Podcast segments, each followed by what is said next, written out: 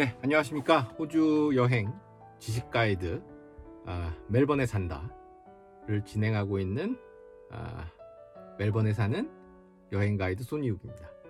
반갑습니다, 여러분. 아, 지난 시간에 이어서 저는 녹음을 하고 있고 아마 이 편을만 따로 보시는 분들은 이 전편을 한번 마보 디시전에 대한 내용을 듣고 오시면 좋을 것 같아요. 자, 그러면은 아, 계속해서 진행을 하도록 하겠습니다. 아, 지난번에 그 마법 판결 이후에 그 원주민이라든지 혹은 그 판결을 원했던 사람들과 기존의 기득권이라고 할 수 있는 이미 그 땅에 대한 어, 이용권이나 혹은 소유권을 가지고 있었던 사람들 간에 어, 생길 수 없, 어, 어쩔 수 없이 있을 수밖에 없는 혼란에 대한 내용은 내용이 있을 거라는 얘기까지 해드렸습니다. 자, 그러면 그거 그 혼란을 이제 조정하고 어, 그 합의를 보려고 나왔던 사람이 바로 그 당시 92년에 이 판결이 있었는데 91년 12월에 새로이 수상으로 취임한 노동당의 폴 키팅이라고 하는 정치인입니다. 아, 제가 나중 지금 다음에 요 편을 준비하다가 이제 생각이 나서 아무래도 어, 뭐 수상들 이름이 막 나옵니다. 호주에 오래 사셨던 분들은 아마 들어보실 수도 있을 거고 아니면 관심이 없었기 때문에 전혀 모르실 수도 있는데 제가 한번 그 호주의 현대사를 한번 정리를 할까 지금 생각 중입니다. 그러니까 호주의 현대사라고 한다면은 아, 제 생각에는 1960년대? 그러니까 월남전에 있었던 그때부터 시작해서 아, 지금 한 2007년 뭐폴 아, 케빈 러드나 아니면은 줄리아 길라드 정도까지? 왜냐면은 뭐 그 이유는 또 뭐 지금 뭐, 뭐 누굽니다 그 토니 에버시나 뭐 말콤 텀블이나 아니면 지금 스캇 모리스나 이런 사람들은 너무 아직 그, 그 지금 다 정치인 너무 너무 근대 너무 지금이기 때문에 한 길게 오면은 잘하면 뭐 간단하게나마 줄리아 길라드 정도까지 그렇게 되면은 제일 1970년대 초반에 있어 이제 그, 그 맨지스 정부 그러니까 로버트 맨지스 정부의 막판에 한 23년간의 그 보수 정권이 보수 정권을 깨고 들어왔던 어, 고 위틀럼 정부부터 시작해서 제가 그 다음에 말콤 프레이저 그 사이에 있었던 뭐 호주의 정치적인 문제가 있었던 디스미스리라든지 그다음에 말콤 프레이저 그 다음에 이제 다시 어, 노동당으로 정권이 넘어간 게 그 유명한 밥 호크입니다. 작년에 돌아가셨죠. 어, 이밥 호크에 대한 거라든지 그 다음에 이밥 호크를 어, 그 챌린지를 통해서 정말 정치적 개싸움을 통해서 밥 호크를 밀어내고 91년 12월에 어, 국민의 선거로 된 게 아니라 자기들끼리 치고받고 싸워서 된 사람이 바로 이 폴 키팅입니다. 이 폴 키팅은 그 바포크와 쌍두마차였어요. 그래서 바포크가 1983년부터 어, 진행했었기 때문에 어, 수상으로 이 사람의 모든 거의 모든 그 정치적인 그 achievement 업적은 어, 실제로는 이 폴 키팅이 같이 했다고 보시면 됩니다. 그래서 폴 키팅이 91년부터 시작해서 96년까지 5년 동안 어, prime minister를 하지만 이 사람이 했던 더 많은 업적들은 실제로는 그 직전인 1983년부터 91년까지 밥 호크와 함께했던 treasurer로서 함께했던 거에도 무시할 수가 없는 어, 사람입니다. 자 그러고 난 다음에 이제 96년까지 이 사람이 하고 그 다음에 이제 다시 어, 저기 보수 정당 쪽인 연, 연립 정부 쪽으로 다시 보수 연립 정부로 넘어가죠. 그 사람이 그 유명한 존 하워드입니다. 그래서 이 양반이 96년부터 시작해서 2007년까지 11년을 헤쳐드세요. 자, 그리고 난 다음에 2007년에 어, 케빈 러드 아저씨가 나옵니다. 그러니까 오늘 요 다음 편에서 제가 이 케빈 러드의 이 sorry speech에 대한 내용을 잠깐 다룰 거고요. 그 다음에 이 케빈 러드부터 시작해서는 이제 그, 그 정치적인 쿠데타들이 막 일어나요. 그러니까 케빈 러드를 어, challenge를 통해서 밀어낸 게 줄리아 길라드고 줄리아 길라드가 다시 조금 애매애매하니까 케빈 러드가 다시 줄리아 길라드를 밀어내고 그 다음에 이제 정치에서 지고 그 다음에 넘어간 게 토니 애벗입니다. 지금의 그 연립 보수 정권이죠. 이 토니 애벗이 또 희미하니까 그, 그 다음에 그 말콤 턴불이 또 밀어내서 들어오고 이 말콤 턴불이 또 비리비리 하니까 지금 스캇 모리슨이 또 밀어내고 들어오고 이런 정치적 쿠데타의 연속입니다. 이거를 leadership challenge라고도 하고 혹은 어, spill이라고도 합니다. 아, 요거에 대한 내용은 제가 이 호주의 현대사를 어, 이러한 그 수상들의 그런 집권기를 통해서 그 사람들의 업적을 한번 알아본다면은 대충 여러분들이 생각하셨을 때 아 요런 요런 것들이 아이 메디 우리가 지금 쓰고 있는 예를 들어 어, 메디케어 야 이때구나. 혹은 와 우리가 지금 하고 있었던 어 뭐랄까 이그 그 호주 달러가 변동환율제로 넘어간 게 이때구나. 아니면은 야 이 호주는 이게 총기 사고가 거의 없던데 이 호주의 총기 규제법이 된 건 언제 이게 이때구나. 라는 것들을 조금 이해하실 수 있지 않을까 싶어서 어, 제가 어, 조만간 조만간 어, 그 호주의 근대사를 한번 훑어드리도록 하겠습니다. 오늘 지금 무슨 얘기하다가 지금 얘기가 좀 샜는데 다시 다시 우리 이 아, 마보 decision에 따른 그 폴 키팅 얘기로 돌아오겠습니다. 자 아무튼 이 사람이 예, 91년 12월에 이 폴 키팅이 어, 수상이 돼요. 근데 이거는 아까 말씀드렸다시피 국민의 투표로 된 게 아니에요. 이 사람은 어, 그 정당 내 caucus를 통해서 어, 밀어낸 겁니다. 폴 키팅을 개싸움 한 거예요. 쉽게 얘기해서. 그러면서 뭔가 이제 그 91년 12월에 밀어내고 93년 총선까지 들어가질 않아요. 그러니까 원래 보통의 경우는 이런 경우는 이제 그 얼리 일렉션을 콜 하거든요. 그러니까 수상이 되면서 야 내가 이렇게 됐는데 국민들의 그런 뜻을 한번 물어볼게. 그리고 사실은 그 나와야 됩니다. 근데 이 사람은 그냥 쭉 가죠. 93년까지. 자 아무튼 그러면서 어 뭔가 새로운 정치적인 그, 그, 이니셔티브를 가지고 가야 되는 거예요. 이 사람 입장에서는. 그래서 그때 들고 나왔던 게 뭐라고 할까? 빅픽처라고 하는 한 세 가지 정도의 아, 큰, 그, 뭐라고 할까? 그, 그, 그, 큰 정책적인 비전을 가지고 나옵니다. 이제 그런 내용도 제가 다음에 아, 다룰 수 있을 때 한번 쭉 다뤄드릴게요. 잠깐만 살펴보자면은 첫 번째 이 사람이 중점을 줬던 게 원주민과의 새로운 관계 설정이라는 부분과 그 다음에 두 번째가 이제 대외 관계에 있어서 어, 자기네들이 아시아에 있지 않습니까? 그래서 이제는 우리가 영국이라든지 그다음 미국의 그러한 것에서 더 벗어나서 어떻게 보면은 우리가 있는 이 지금 아시아 퍼스픽 지역에다가 더 뿌리를 내리고 관계를 지속 잘 지켜나가야겠다라는 생각을 하고 되죠. 그 다음에 이제 마지막이 지금 호주는 영연방에 속해 있는 국가입니다. 일종의 입헌군주제라고 보셔도 돼요. 왜냐하면은 이 호주를 대표하는 사람이 governor general라고 합니다. 그 사람을 임명하는 게 영국에 앉아 계시는 우리 엘리자베스 2세 할머니가 임명하십니다.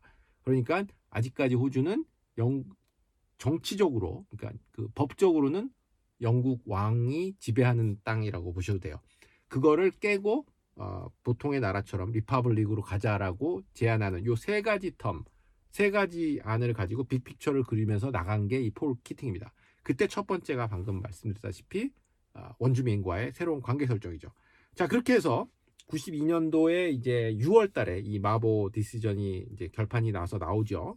그리고 난 다음에 이 폴 키팅이 12월, 그해 12월에 아, 시드니 밑에 가면 레드펀이라는 지역이 있어요. 저는 못 가봤는데 이제 가볼 생각이에요. 나중에 시드니 한번 가면 시드니 사시는 분들 혹시 들으시면은 아 레드펀 알지 뭐 이러실 수 있죠. 아, 레드펀이라는 지역에서 어, 연설을 합니다. 그러니까 아, 이게 그 유명한 레드펀 speech예요.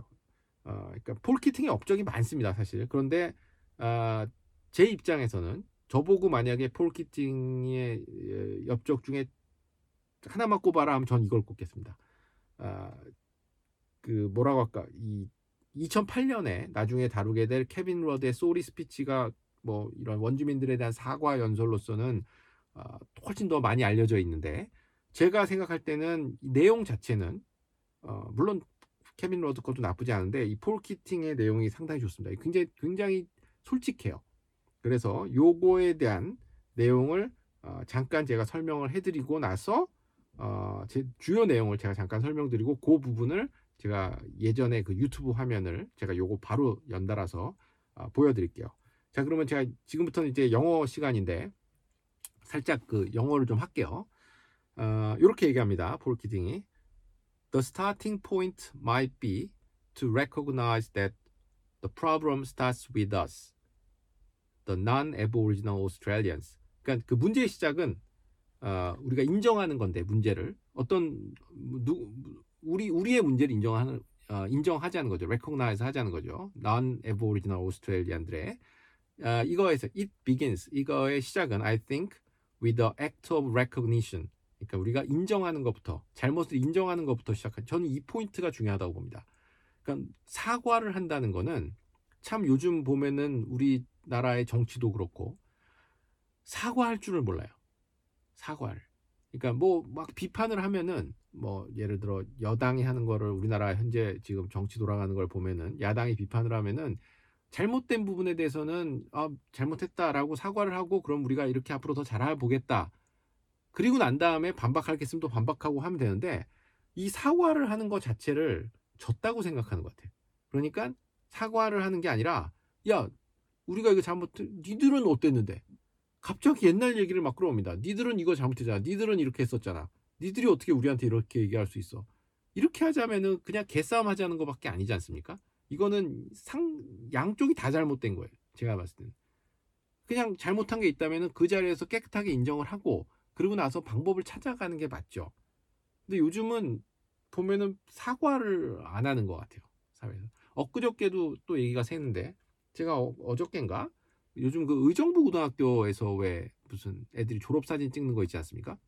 그게 이제 문제가 된 게 애들이 무슨 이렇게 얼굴 흑인 얼굴을 한다고 그래서 얼굴에다 까만색을 칠하고 이 나온 거를 또 무슨 한국에 무슨 그 아프리카 출신 연예인이 있나 봐요. 방송하는 친구가. 그 친구가 그거를 좀 비판했더니 오히려 그 친구를 막 그 댓글이나 이런 데서 조졌다고 하대요. 그래서 너가 옛날에 뭐 너도 그러지 않았냐 뭐 이런 식으로 또 하여튼 그것까지는 뭐 그렇다 쳐요. 똑같이 맨날 가끔 일어나는 일이니까. 근데 그 의정부 고등학교라는 학교에서 어, 공식적으로 그 나온 얘기가 아, 우리는 그러한 그 인종 차별을 할 의도가 없었다.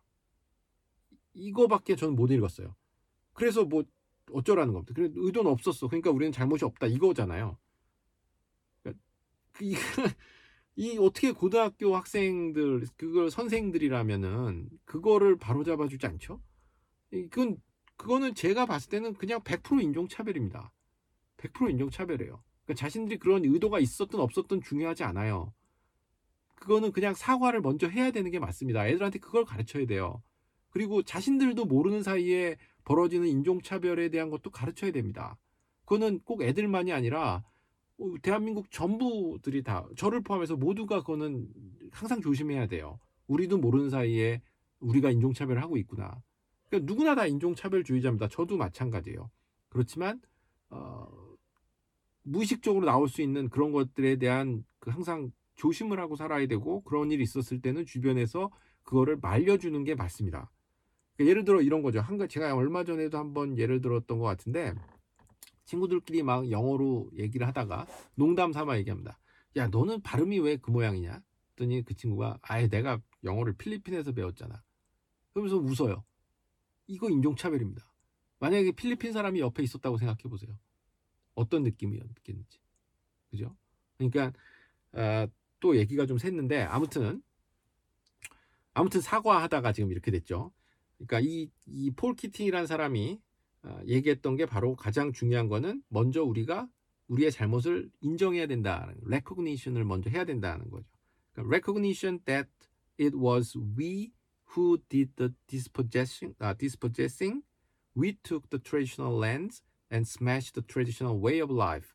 이 말은 어, 우리가 누구냐 그 사람들을 어, disposition 했다는 dispossessing 했다는 거는 어, 강탈했다는 거죠. 그게 우리가 한 거고 그다음 we took the traditional land. 우리가 그들의 전통적으로 살고 있던 땅을 뺏었고 그리고 우리가 smashed 그들의 way of life를 traditional way of life를 smashed 깨버렸고 그죠? 그 다음에 계속 나옵니다. we we we brought the disease. 우리가 병을 가지고 왔고 전염병을 그리고 and alcohol. 우리가 우리가 알코올 술을 들고 그 사람들은 술을 모르고 살았던 사람들인데 술을 가지고 왔대. 그러니까 저는 이 말이 가장 와다. 이게 정확하게 자기네들이 잘못한 걸 얘기한 겁니다. 1, 1도 빼지 않고 1도 더하지 않았어요. 그냥 이게 정말 잘못한 거거든요. 그리고 나서 we committed the murders. 그러니까 우리가 살인을 저질렀다. 맞죠? 1980년, 1830년대 있었던 타스메니아에서 있었던 Black War, Black Line이라고 하는 그걸 한번 보시면은 이 사람들이 한 수만 명 때려 죽입니다. 이거는 그냥 학살이에요. genocide에 들어가는 겁니다. 이런 걸 얘기하는 거예요. 그 다음에 we took the children from their mothers. 이게 바로 나중 다음 시간에 얘기할 stolen generation에 대한 내용입니다. 아, 그리고 we practiced discriminations and exclusion. 그러니까 우리가 차별을 시행했고 그 다음에 배제를 했다는 거죠. It was our ignorance and our prejudice and our failure to imagine that these things could be done to us. 이 말은 아, 이렇게 된 거는 우리의 무지의 소산이고 우리의 선입견에 따른 거였고 그리고 어, 상상을 해보라 이런 일들이 만약에 그들이 아니라 우리에게 이루어졌다면은 우리는 그걸 어떻게 느끼겠는 이런 거에 대한 내용입니다. 그러니까 요거를 한번 직접 들어보고 오시죠.